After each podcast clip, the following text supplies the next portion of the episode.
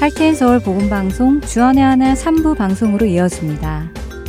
주안의 하나 3부에서는 예수님 안에 거하며 사는 삶이 어떤 것인지 함께 알아가는 프로그램 포도나무와 가지와 짧은 고전 설교를 듣는 시간 성도들에게 그리고 성경을 한 장씩 읽어 나가며 지혜를 나누는 시간인 Read the Bible이 준비되어 있습니다. 먼저 포도나무와 가지로 이어집니다.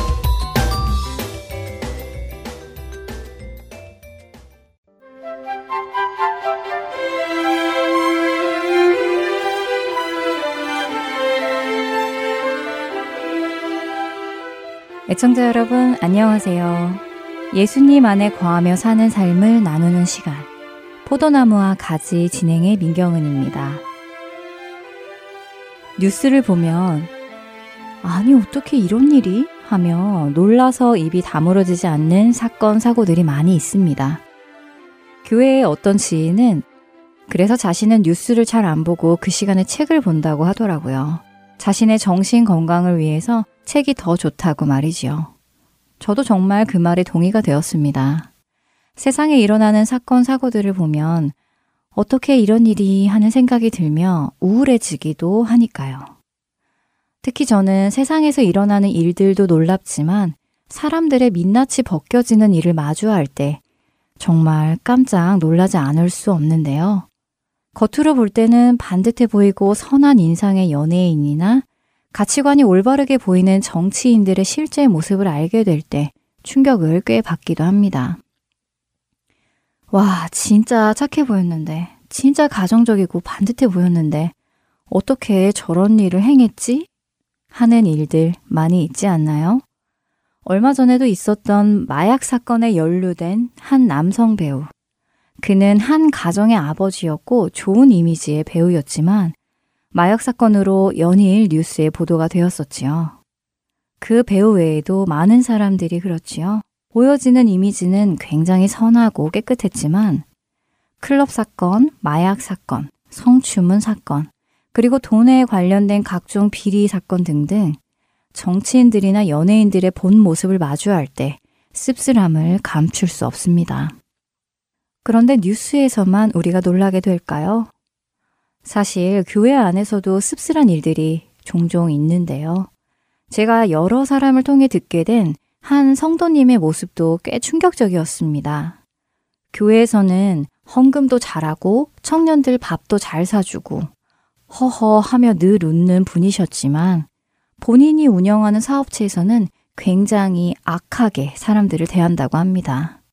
일하는 사람들에게 상처되는 말은 물론이며 인격 모독하는 별명을 붙여서 이름 대신 그 별명을 부르기도 한다는데요. 저는 그 성도님의 이야기를 듣는 동안 어떻게 그럴 수 있어? 라는 말을 10번 이상은 한 것 같습니다. 분명 그 성도님은 자신의 신앙이 좋고 교회에서 평판 좋은 성도라고 믿고 있을 것입니다. 이렇게 우리는 때로 겉으로 보여지는 이미지가 정말 나일 거야 라는 착각을 하기도 하는 것 같습니다.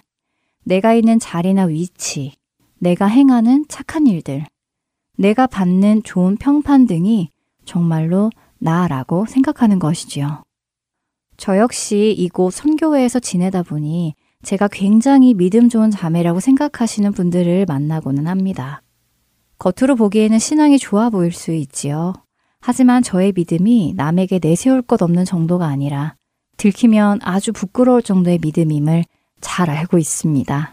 이것은 겸손한 척 하려고 드리는 말씀이 아니고요. 실제로 저의 믿음이 그렇게 형편없다는 것을 경험해 봐서 잘 안다는 말씀입니다. 사실 저도 한때는 뭐 이 정도 믿음과 신앙이면 나쁘지 않지 했던 적도 있었습니다. 그런데 그렇게 생각하던 제가 저의 믿음의 민낯을 보게 된 것이 언제였을까요? 저의 신앙의 본 모습이 드러날 때가 언제일까요? 바로 말씀과 저의 원함 사이에서 결정을 해야 할 때 저의 실제 믿음의 모습이 드러납니다. 말씀과 내 원함 사이에서 옳은 것보다 나의 원함을 선택하는 저의 모습을 보며 그렇게 예쁜 믿음의 사람이 아니라는 것을 알게 되었죠. 우리는 죽을 것 같은 상황이나 어떤 어려운 선택을 해야 하는 환경이 오지 않으면 내 믿음과 신앙이 정말 어떤지 알 수 없습니다. 그렇기 때문에 하나님께서는 종종 우리를 그런 자리에 놓아두시기도 하는데요.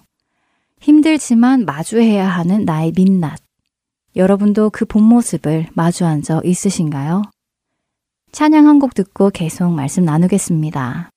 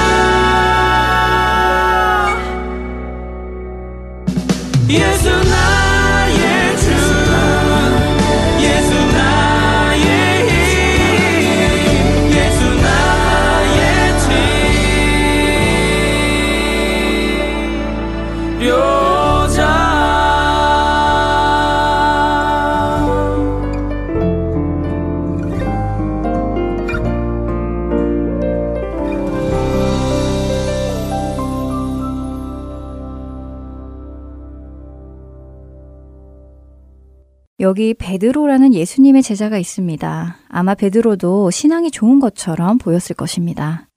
3년 내내 늘 예수님 곁에 있었고 그 곁에서 말씀을 귀 기울여 들으며 예수님과 함께 동행했지요. 믿음으로 물 위를 걷기도 하고 물고기 입에서 동전을 얻기도 하는 일도 겪었습니다. 예수님께 주는 그리스도시요 살아계신 하나님의 아들이십니다. 라는 고백을 하여 칭찬을 듣기도 했습니다. 그렇기에 그는 자신의 믿음이 좋다고 생각했을 것입니다. 그래서 그는 예수님과 함께 감옥은 물론 죽음에까지 갈 수 있다고 장담했지요. 그런데 그의 믿음의 민낯이 드러난 순간이 언제였나요? 바로 예수님과 다닌 지 3년이 흐른 어느 날, 예수님께서 군인들에게 잡혀서 대제사장의 집으로 끌려간 그날 밤이었습니다. 그리고 이 일은 마태복음, 마가복음, 누가복음, 요한복음서 모두에 기록이 되어 있는데요. 마가복음 14장 66절부터 72절까지의 말씀을 읽어드리겠습니다. 베드로는 아랫뜰에 있더니 대제사장의 여종 하나가 와서 베드로가 불 쬐고 있는 것을 보고 주목하여 이르되 너도 나사렛 예수와 함께 있었도다 하거늘 베드로가 부인하여 이르되 나는 내가 말하는 것이 무엇인지 알지도 못하고 깨닫지도 못하겠노라 하며 앞들로 나갈새. 여종이 그를 보고 곁에 서 있는 자들에게 다시 이르되 이 사람은 그 도당이라 하되 또 부인하더라. 조금 후에 곁에 서 있는 사람들이 다시 베드로에게 말하되 너도 갈릴리 사람이니 참으로 그 도당이니라. 그러나 베드로가 저주하며 맹세하되 나는 너희가 말하는 이 사람을 알지 못하노라 하니 달기 곧 두 번째 울더라. 이에 베드로가 예수께서 자기에게 하신 말씀 곧 달기 두 번 울기 전에 내가 세 번 나를 부인하리라 하심이 기억되어 그 일을 생각하고 울었더라. 다른 제자들이라고 더 나은 것은 아니었습니다. 다른 제자들도 모두 예수님을 버리고 도망했지요. 스스로 믿음이 있을 것이라고 생각했던 제자들.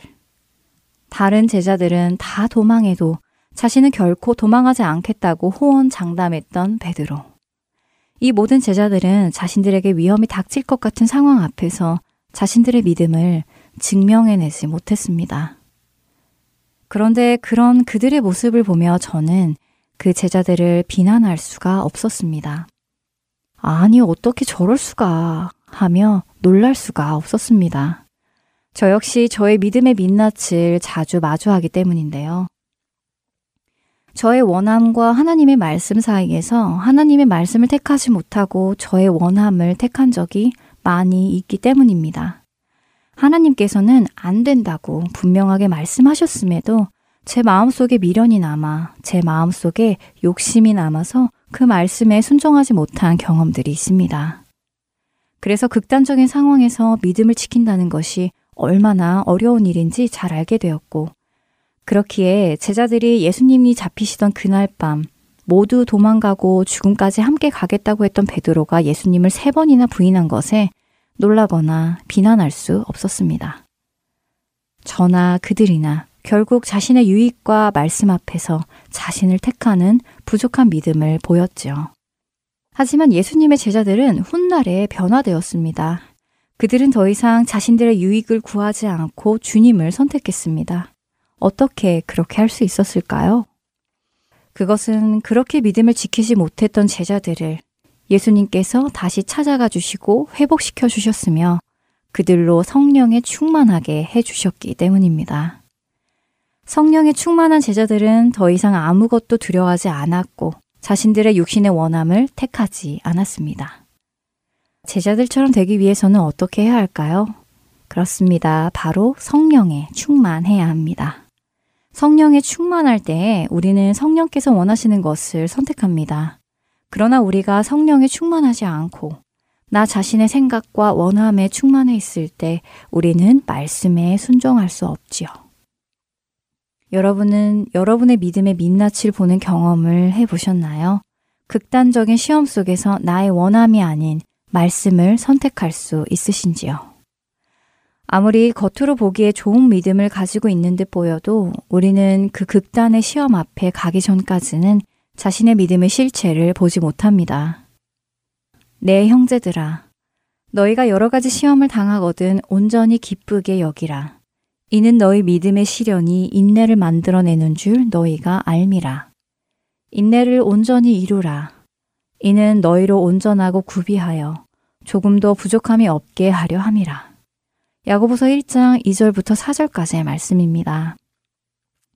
우리에게 시험이 주어지는 것은 우리의 믿음의 실체를 알게 하시고 그 시험을 통해 참된 믿음을 소유하도록 인도하시기 위함입니다.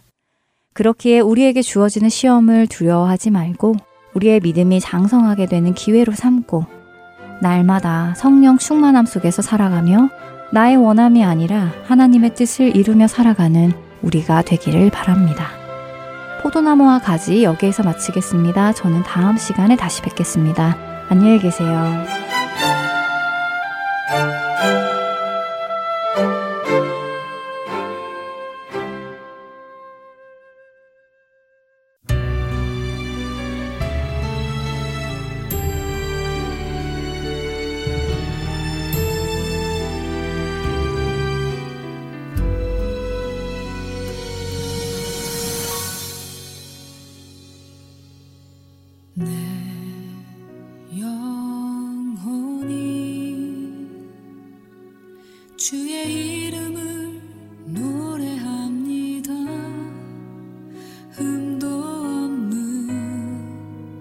Soon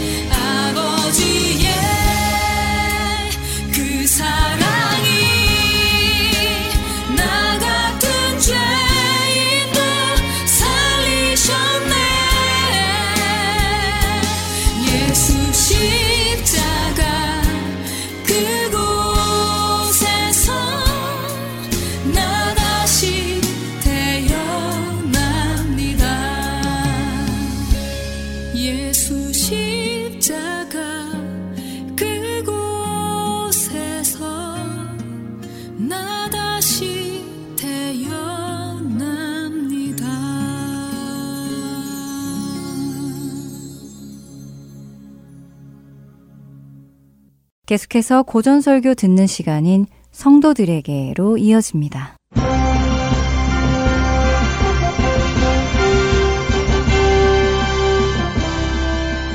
여러분 안녕하세요. 성도들에게 진행의 권혁준입니다.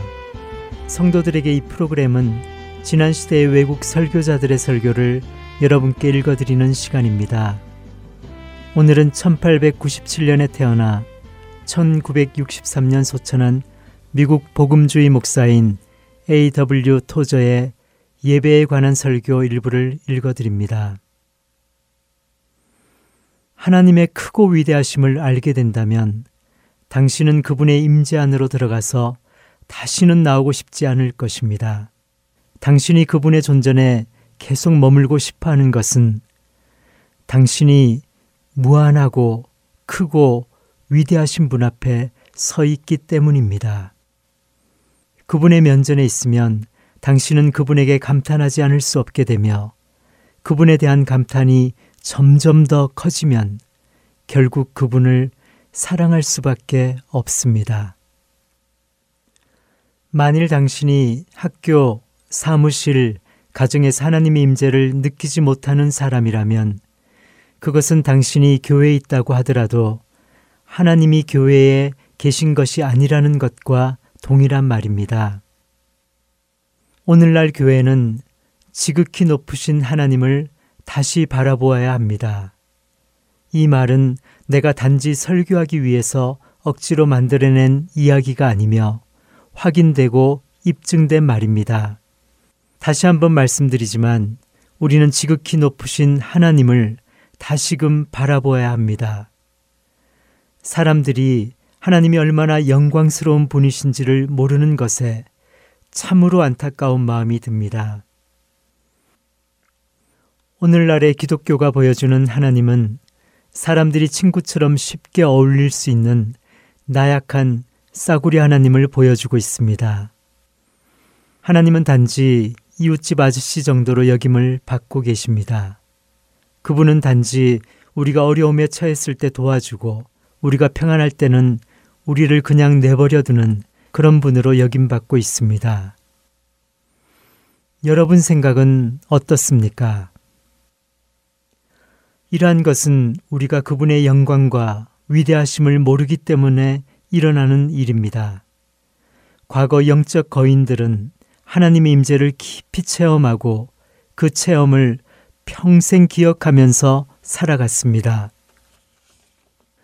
캄캄한 어두움의 공포가 아브라함에게 다가왔을 때처럼 혹은 불타는 떨기나무 가운데서 그를 부르시는 하나님을 뵙기를 두려워하여 모세가 그의 얼굴을 숨겼을 때처럼 처음 하나님을 만났을 때에 그들은 모두 두려움에 사로잡혔습니다.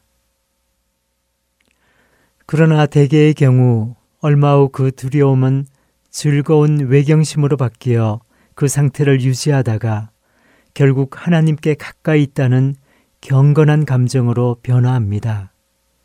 중요한 것은 그들이 하나님을 체험했다는 사실입니다. 만일 성도들과 선지자들이 하나님을 체험하지 못했다면 그들의 변화된 삶을 설명할 수 있을 만한 다른 근거는 없습니다. 하나님을 체험하지 못한 사람이 어떻게 그들처럼 살 수 있겠습니까? 그들이 수많은 세대에 걸쳐서 끼친 막대한 영향력을 어떻게 달리 설명할 수 있겠습니까? 그들이 그토록 큰 일들을 할 수 있었던 것은 그들이 의식적으로 하나님과 교제를 나누며 일했고 자신에게 임하신 하나님께 기도드린다는 확신을 가지고 기도했기 때문입니다. 우리 믿음의 조상들은 하나님이 우리와 함께하고 계신다는 느낌이 너무나 황홀하다고 우리에게 증거했고, 우리도 이것을 체험적으로 알고 있습니다. 이런 체험적인 인식이 있기 때문에 세상 사람들이 아무리 기독교를 공격해도 흔들리지 않은 것입니다. 이런 인식 때문에 적이 아무리 우리를 흔들어대도 우리는 쓰러지지 않습니다. 자기에게 임재하신 하나님을 예배하는 사람들은 불신자들의 반대에도 전혀 요동하지 않습니다. 그들의 체험은 스스로 증명하는 것이기에 다른 어떤 변호나 증거도 필요하지 않습니다. 그들이 보고 들은 것이 그들의 의심을 날려버리고 그들의 믿음을 파괴하려는 적들의 논증을 완전히 압도하며 온전한 확신을 주기 때문입니다. 참 그리스도인의 체험의 본질은 하나님을 정말로 만나는 것입니다.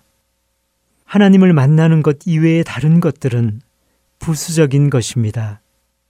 하나님과의 만남이 없다면 종교는 실체의 그림자이며 다른 사람의 체험을 옮기는 싸구려 모방일 뿐입니다.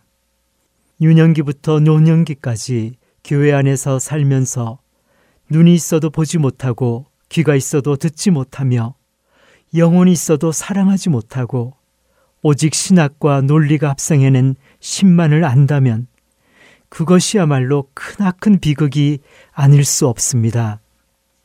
오직 하나님만이 중요하다는 강력한 감정이 신자를 순식간에 사로잡을 수 있습니다. 이 감정은 그의 삶과 사상 속으로 깊숙이 파고 들어가 그의 모든 판단과 가치관에 영향을 미칩니다. 그러면 그는 자신이 사람들의 견해로부터 자유롭다는 것을 느낍니다. 그는 오직 하나님만을 기쁘게 해드려야 한다고 갈망하게 됩니다. 그는 자신이 하늘에 계신 아버지를 기쁘게 해드린다고 확신할 때 가장 큰 기쁨을 느끼게 됩니다.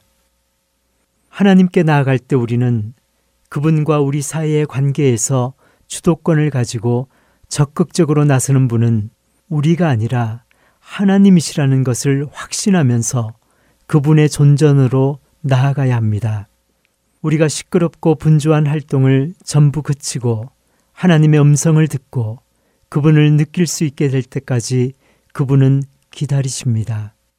그런 시간이 되어서야 비로소 우리는 우리의 주의를 성삼이 하나님께 집중시킬 수 있습니다. 성부, 성자, 성령 중에서 어떤 분이 현재 우리의 관심을 끌려 하시는지는 중요하지 않습니다. 성령님이 현재 우리가 가장 주목해야 할 분을 우리의 마음에 떠오르게 하시리라고 믿기만 하면 됩니다. 구약에 나오는 성막은 죄악의 항무지를 떠나 하나님의 면전으로 가는 영혼의 내적 여행을 잘 설명해 주는 좋은 예가 됩니다. 하나님께 돌아온 죄인은 우선 바깥들로 들어갑니다. 거기서 그는 노수로 된 번제단에서 피의 제물을 드리고 가까이 있는 물두멍에서 자신을 씻습니다. 그런 다음 그는 휘장을 통하여 성소로 들어갑니다. 성소 안에는 자연광이 없으며 세상에 비치신 예수님을 상징하는 정금 등대가 부드러운 빛을 비추고 있습니다. 또한 성소 안에는 생명의 떡이신 예수님을 상징하는 진설병과 끊임없는 기도를 상징하는 분양단이 있습니다. 성소까지 들어간 예배자는 이미 많은 것들을 누렸으나 그래도 아직 하나님의 면전으로 나아간 것은 아닙니다. 성소와 지성소를 가르는 또 다른 휘장이 있는데 이 휘장을 통해서 지성소로 들어가면 속죄소 위에 하나님이 장엄하고 영광스럽게 거하십니다. 지성소에는 오직 대제사장만이 1년에 한 번 들어갈 수 있었습니다. 그는 반드시 피를 가지고 들어가서 자신의 죄와 백성의 죄를 위해 그 피를 드렸습니다. 우리 주님께서 갈보리 십자가에서 돌아가실 때 찢어진 휘장이 바로 이 두 번째 휘장입니다. 성경 기자에 따르면 이 휘장이 찢어졌기 때문에 세상의 모든 예배자들이 하나님의 면전으로 나아갈 수 있는 새롭고 산 길이 열렸다고 합니다. 성경은 우리가 개인적인 체험을 통해서 하나님을 알 수 있다고 말합니다. 성경에서 가장 특징적으로 나타나는 분은 동산 나무 가운데로 거닐면서 모든 것들에게 향기를 불어넣으시는 사랑의 하나님이십니다. 우리가 하나님께 집중하기 시작할 때 영적인 것들은 우리의 내적인 눈앞에서 구체화될 것입니다. 그리스도의 말씀에 순종하면 하나님의 내적 계시가 나타날 것입니다. 이런 내적 계시를 받은 사람은 마음이 정결한 자에게 약속된 대로 하나님을 볼 것입니다. 예수님은 마음이 청결한 자는 복이 있나니 그들이 하나님을 볼 것이며 라고 하셨습니다. 그렇게 되면 하나님에 대한 새로운 의식이 우리를 사로잡을 것이며 우리는 우리의 생명이 되시며 우리의 모든 것이 되시는 하나님을 맛보고 내적으로 느끼며 그분의 말씀을 듣기 시작할 것입니다. 참 빛, 곧 세상에 와서 각 사람에게 비치는 그 빛이 계속 비칠 것입니다. 우리의 영적 능력이 더욱 예리하고 확실해질수록 하나님은 그만큼 우리에게 위대한 모든 것이 되실 것이며 그분의 임재가 우리 삶의 영광과 경의가 될 것입니다. 하나님의 임재의 현시, 즉 그분의 임재의 나타남은 그분의 임재와는 다릅니다. 임재의 현시 없이 임재가 있을 수 없습니다. 다시 말해서 우리가 전혀 의식하지 못한다고 해도 하나님은 여기에 계실 수 있습니다. 한편 우리가 그분의 임재를 의식할 때에만 그분은 현시하십니다. 우리 편에서 해야 할 일은 하나님의 영에 순종하는 것입니다. 왜냐하면 우리에게 성부와 성자를 보여주시는 분은 성령님이시기 때문입니다. 우리가 사랑과 순종 가운데 성령님에게 순종한다면 하나님은 우리에게 자신을 나타내실 것입니다. 하나님의 얼굴빛으로 밝게 빛나는 삶과 명목상 그리스도인들의 삶을 구분하는 것도 바로 이런 하나님의 현시가 있는지 없는지를 보면 됩니다. 하나님의 임재는 기독교의 핵심 진리입니다. 기독교의 메시지의 핵심에 계신 하나님은 그분의 구속받은 자녀들이 그분의 임재를 명확히 의식하기 바라는 하나님이십니다. 그러나 안타깝게도 현재 유행하는 기독교는 그분의 임재를 단지 이론으로만 알고 있습니다. 따라서 그분의 임재가 현재의 신자들에게서 실현될 수 있다는 그들만의 특권을 강조하지도 않고 우리의 영적 지위가 하나님의 면전에 있다고 말로만 가르칠 뿐 그분의 임재를 체험해야 할 필요성에 대해서는 침묵합니다. 현재 유행하는 기독교에서는 맥체인 같은 사람을 움직였던 불 같은 열정을 찾아볼 수 없습니다. 현재 세대의 그리스도인들은 그들의 영적 지위가 하나님의 면전에 있다고 말하면서 자신들을 위로할 뿐입니다. 불타는 정열 대신 천박한 만족이 있을 뿐입니다. 우리는 우리의 영적 지위에 안주하는 것으로 만족할 뿐 개인적인 체험의 부재에 대해서는 거의 신경을 쓰지 않습니다. 대체로 경건한 두려움, 경외심을 가져다 주는 하나님의 임재가 우리 가운데 없다는 것이 오늘날의 문제입니다. 감미로운 오르간 소리나 아름답게 디자인된 창문을 통해 들어오는 햇살로는 경건한 두려움이나 경외심을 불러일으킬 수 없습니다. 기획된 예배나 계산된 예배 인도자의 멘트로도 하나님의 임재를 만들어낼 수 없습니다. 비스킷을 들어 올리고 이것이 하나님이다 라고 주장한다고 해서 경건한 두려움과 경외심이 생기는 것은 아닙니다. 무의미한 의식을 아무리 다양하게 시행해 본들 경건한 두려움과 경외심은 생겨나지 않습니다.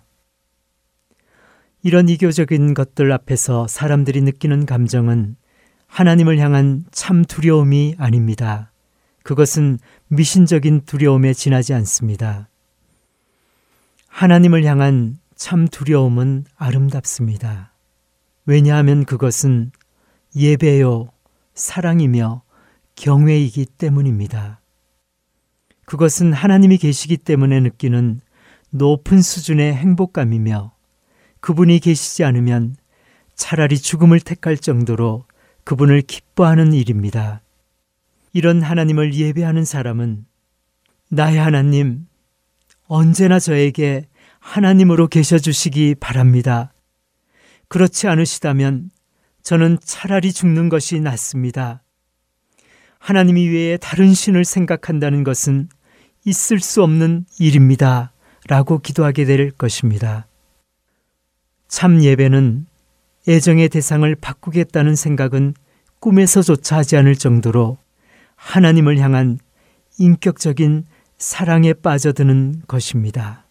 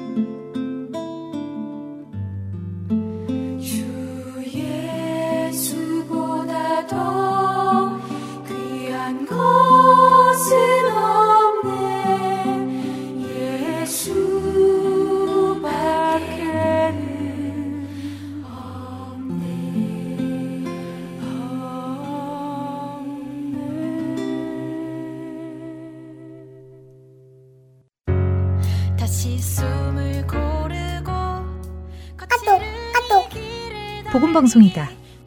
어머 뭐야 카톡으로 방송을 받을 수 있는 거였어요? 그럼요. 할트앤서울 복음성교회로 전화 주세요. 방송국 전화번호는 602-866-8999번입니다.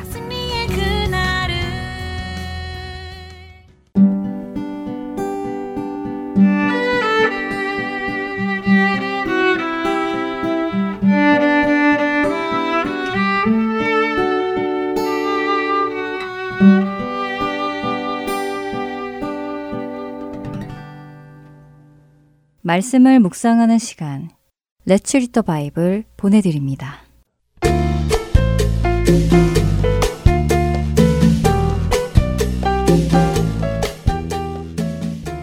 애청자 여러분 안녕하세요.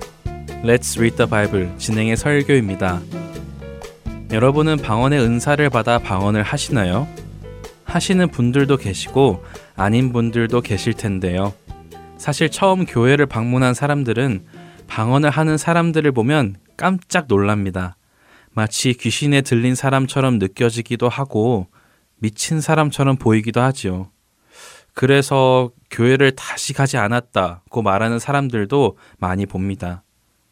방언이 세상에 존재하는 어느 지역의 언어이냐, 아니면 사람이 알아들을 수 없는 천상의 언어이냐 하는 신학적 논쟁은 합의를 보지 못하고 여전히 존재합니다. 그러나 그것이 존재하는 지역의 언어이든 사람이 알아듣지 못하는 언어이든 그것을 명확히는 알 수 없지만 성경은 분명 방언의 은사를 성령님께서 주신 은사로 인정합니다. 하지만 고린도 교회는 그 방언의 은사를 무분별하게 사용했고 그로 인하여 교회 안에 무질서와 분란을 가지고 왔지요. 그래서 사도 바울은 고린도 교회 안에 무질서하게 사용되는 방언의 은사에 대한 성경적인 기준을 잡아줍니다. 그렇기에 성경이 하나님의 말씀임을 믿는 성도들이라면 사도 바울이 고린도 전설을 통해 제시하는 성경적 기준을 인정하고 그 기준에 맞추어 방언을 사용해야 할 텐데요. 안타깝게도 오늘날 역시 고린도 교회 때처럼 무분별한 은사 사용자들이 많이 있고 교회 안에 분란을 가지고 오기도 하죠. 어떤 사람들은 방언을 받지 못하면 성령을 받지 못한 것이라고 말하며 구원받지 못한 것이라고까지 말합니다. 그러나 그런 주장은 전혀 성경적인 근거가 없는 주장입니다. 성경은 분명하게 성령님께서 각 사람에게 그 은사를 필요에 따라 나누어 주신다고 하시죠. 그리고 그렇게 은사를 나누어 주시는 이유는 교회의 유익을 위함이라고 이미 고린도전서 12장에서 배웠습니다. 오늘 읽을 14장에서 바울은 방언에 대해 더 깊이 설명해 주십니다. 사도 바울이 고린도 교회에게 제시해 주시는 그 기준을 통해 오늘 우리의 방언은 물론 모든 은사의 기준을 잡아보면 좋겠습니다. 성경에 의하면 방언은 그곳에 모인 모든 사람들 대부분이 알아들을 수 없는 언어입니다. 만일 그것이 다른 나라 말이라면 대부분 못 알아듣고 그 나라 말을 알아듣는 사람 소수만 알겠죠. 만일 그것이 인간이 알 수 없는 언어라도 동일하게 대부분 못 알아듣고 알아들을 수 있는 소수는 알아들었을 것입니다. 그런데 사도 바울은 이렇게 알아들을 수 없는 언어로 이야기하는 것이 교회의 덕을 세우는 데에는 도움이 되지 않는다고 말씀합니다. 14장 6절에 바울은 자신이 고린도 성도들에게 나아가서 그들이 알아듣지 못하는 방언으로 말하면 그것이 고린도 성도들에게 무슨 유익이 있느냐고 반문합니다. 사람의 말이라는 것이 듣는 사람에게 어떤 메시지를 전하는 것인데 그들이 알아듣지 못하는 말을 한다면 어떻게 전하려는 메시지가 전달되겠느냐 하는 것이죠. 그렇기에 만일 누가 성령으로부터 강권적으로 방언으로 교회 안에서 말하기 시작한다면 그 말이 교회에 유익하게 하기 위해서는 통역하는 사람이 있기를 기도하라고 하십니다. 왜냐하면 아무도 못 알아듣는 말을 하는 것은 아무 유익이 없기 때문이지요.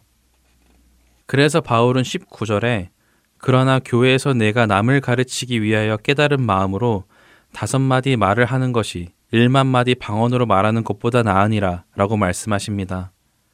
결국 본질을 생각해 보면 성령님께서 주시는 그 모든 은사는 교회의 유익, 성도의 유익을 위한 것이어야 한다는 것입니다. 성도가 하나님의 말씀을 깨닫고 그 말씀을 따라 살아가며 거룩한 삶을 이루어가는 데에 그리고 믿음을 지키며 살아가는 삶을 이루어가는 데에 유익해야 하는 것이죠. 이것을 기억한다면 우리는 우리가 하는 모든 언행을 이 기준에 의거하여 검토할 수 있고 내가 가진 이 은사를 사용하는 것이 교회에 유익이 된다면 사용하고 교회는 유익이 되지 않고 나 개인에게만 유익하다면 나 개인이 홀로 있을 때 사용하면 됩니다. 그리고 교회나 나 개인 어디에도 유익함이 보이지 않는다면 그 은사는 은사가 아니었음을 깨닫게 될 것입니다. 성령님의 은혜 안에서 잘 분별하는 지혜를 얻어 살아가는 우리가 되기를 바랍니다. Let's read the Bible. 고린도전서 14장 1절에서 40절까지의 말씀을 읽겠습니다. 사랑을 추구하며 신령한 것들을 사모하되 특별히 예언을 하려고 하라. 방언을 말하는 자는 사람에게 하지 아니하고 하나님께 하나니 이는 알아듣는 자가 없고 영으로 비밀을 말함이라. 그러나 예언하는 자는 사람에게 말하여 덕을 세우며 건면하며 위로하는 것이요. 방언을 말하는 자는 자기의 덕을 세우고 예언하는 자는 교회의 덕을 세우나니 나는 너희가 다 방언 말하기를 원하나 특별히 예언하기를 원하노라. 만일 방언을 말하는 자가 통역하여 교회의 덕을 세우지 아니하면 예언하는 자만 못하니라. 그런즉 형제들아 내가 너희에게 나아가서 방언으로 말하고 계시나 지식이나 예언이나 가르치는 것으로 말하지 아니하면 너희에게 무엇이 유익하리요 혹 필이나 검은고와 같이 생명 없는 것이 소리를 낼 때에 그 음의 분별을 나타내지 아니하면 필이 부는 것인지 검은고 타는 것인지 어찌 알게 되리요? 만일 나팔이 분명하지 못한 소리를 내면 누가 전투를 준비하리요? 이와 같이 너희도 혀로서 알아듣기 쉬운 말을 하지 아니하면 그 말하는 것을 어찌 알리요? 이는 허공에다 말하는 것이라. 이같이 세상에 소리의 종류가 많으나 뜻없는 소리는 없나니 그러므로 내가 그 소리의 뜻을 알지 못하면 내가 말하는 자에게 왜곡인이 되고 말하는 자도 내게 왜곡인이 되리니 그러므로 너희도 영적인 것을 사모하는 자인즉 교회의 덕을 세우기 위하여 그것이 풍성하기를 구하라. 그러므로 방언을 말하는 자는 통역하기를 기도할지니 내가 만일 방언으로 기도하면 나의 영이 기도하거니와 나의 마음은 열매를 맺지 못하리라. 그러면 어떻게 할까? 내가 영으로 기도하고 또 마음으로 기도하며 내가 영으로 찬송하고 또 마음으로 찬송하리라. 그렇지 아니하면 내가 영으로 축복할 때에 알지 못하는 처지에 있는 자가 내가 무슨 말을 하는지 알지 못하고 내 감사에 어찌 아멘하리요. 너는 감사를 잘하였으나 그러나 다른 사람은 덕 세움을 받지 못하리라. 내가 너희 모든 사람보다 방언을 더 말함으로 하나님께 감사하노라. 그러나 교회에서 내가 남을 가르치기 위하여 깨달은 마음으로 다섯 마디 말을 하는 것이 일만 마디 방언으로 말하는 것보다 나으니라. 형제들아, 지혜는 아이가 되지 말고 악에는 어린아이가 되라. 지혜는 장성한 사람이 되라. 율법에 기록된 바 주께서 이르시되 내가 다른 방언을 말하는 자와 다른 입술로 이 백성에게 말할지라도 그들이 여전히 듣지 아니하리라 하였으니 그러므로 방언은 믿는 자들을 위하지 아니하고 믿지 아니하는 자들을 위하는 표적이나 예언은 믿지 아니하는 자들을 위하지 않고 믿는 자들을 위함이니라. 그러므로 온 교회가 함께 모여 다 방언으로 말하면 알지 못하는 자들이나 믿지 아니하는 자들이 들어와서 너희를 미쳤다 하지 아니하겠느냐. 그러나 다 예언을 하면 믿지 아니하는 자들이나 알지 못하는 자들이 들어와서 모든 사람에게 책망을 들으며 모든 사람에게 판단을 받고 그 마음에 숨은 일들이 드러나게 되므로 엎드려 하나님께 경배하며 하나님이 참으로 너희 가운데 계신다 전파하리라. 그런즉 형제들아 어찌할까 너희가 모일 때에 각각 찬송시도 있으며 가르치는 말씀도 있으며 계시도 있으며 방언도 있으며 통역함도 있나니 모든 것을 덕을 세우기 위하여 하라. 만일 누가 방언으로 말하거든 두 사람이나 많아야 세 사람이 차례를 따라하고 한 사람이 통역할 것이요. 만일 통역하는 자가 없으면 교회에서는 잠잠하고 자기와 하나님께 말할 것이요. 예언하는 자는 둘이나 셋이나 말하고 다른 이들은 분별할 것이요. 만일 곁에 앉아 있는 다른 이에게 계시가 있으면 먼저 하던 자는 잠잠할지니라. 너희는 다 모든 사람으로 배우게 하고 모든 사람으로 권면을 받게 하기 위하여 하나씩 하나씩 예언할 수 있느니라. 예언하는 자들의 영은 예언하는 자들에게 제재를 받나니 하나님은 무질서의 하나님이 아니시오 오직 화평의 하나님이시니라 모든 성도가 교회에서 함과 같이 여자는 교회에서 잠잠하라 그들에게는 말하는 것을 허락함이 없나니 율법에 이른 것 같이 오직 복종할 것이요. 만일 무엇을 배우려거든 집에서 자기 남편에게 물을지니 여자가 교회에서 말하는 것은 부끄러운 것이라. 하나님의 말씀이 너희로부터 난 것이냐 또는 너희에게만 임한 것이냐. 만일 누구든지 자기를 선지자나 혹은 신령한 자로 생각하거든 내가 너희에게 편지하는 이 글이 주의 명령인 줄 알라. 만일 누구든지 알지 못하면 그는 알지 못한 자니라 그런즉 내 형제들아 예언하기를 사모하며 방언 말하기를 금하지 말라. 모든 것을 품위 있게 하고 질서 있게 하라. Let's read the Bible. 고린도전서 14장 1절에서 40절까지의 말씀을 읽었습니다.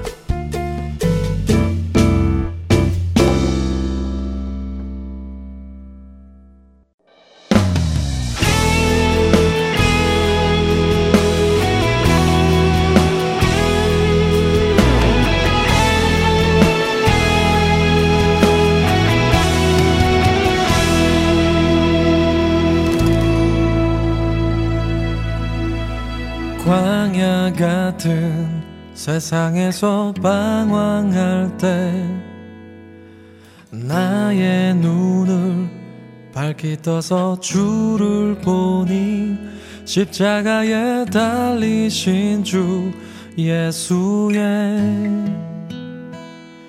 그 사랑에 엎드려 고백하네. 아름다운 주님 얼굴 바라볼 때 나의 손을 높이 들어 경배하니 내가 지금 주 앞에 고백할 말. 나의 영광 오직 주의 십자가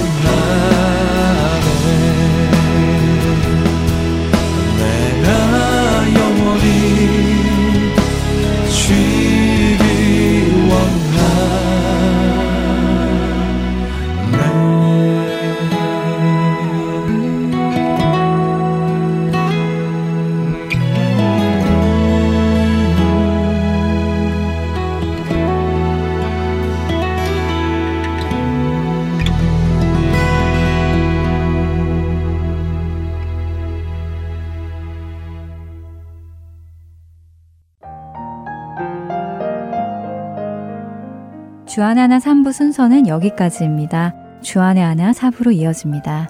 은혜의 시간 계속되시길 바랍니다.